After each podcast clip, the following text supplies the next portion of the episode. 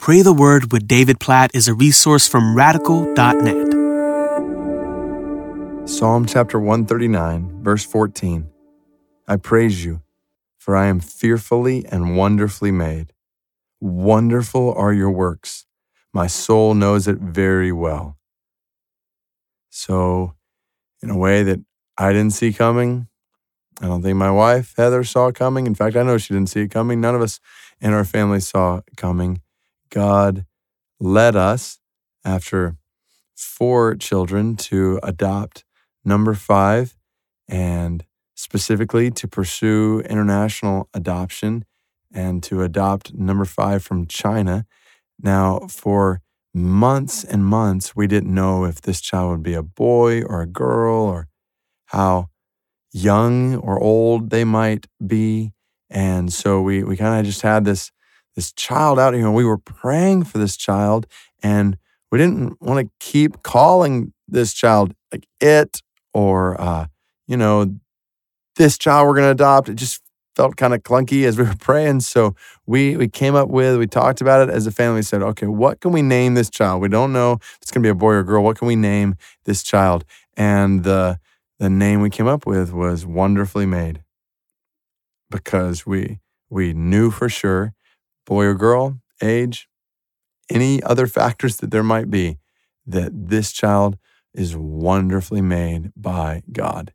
And uh, so, yeah, for months we've just been praying for wonderfully made, and then we got a, then we got a, a, a picture and a face, and and we've given that child an, another name uh, besides wonderfully made, uh, Jeremiah Daniel, uh, JD, and I share that just because I think this truth is revolutionary in so many ways.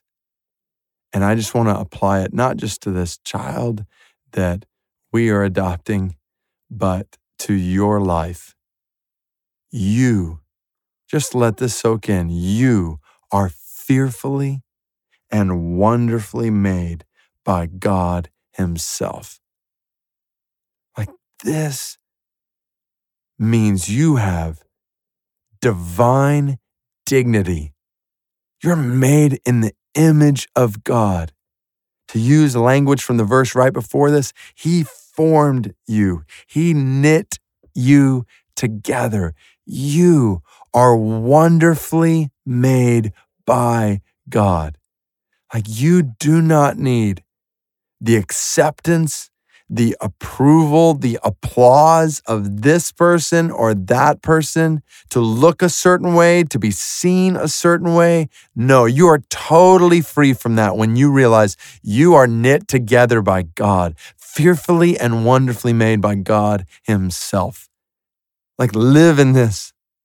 Enjoy this reality. Rest in this reality walk in this reality in humble awareness that God has made you fearfully and wonderfully.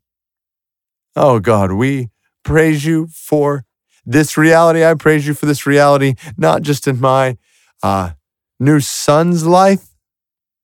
And I praise you for this reality in his life, but not just for that, for this reality in my own life and in the life of every single person who's listening to this right now that we are all fearfully and wonderfully made in your image. All glory be to your name for making us in your image with the capacity to know you and relate to you and experience your goodness and walk in communion with you. God, we want to experience that to the full.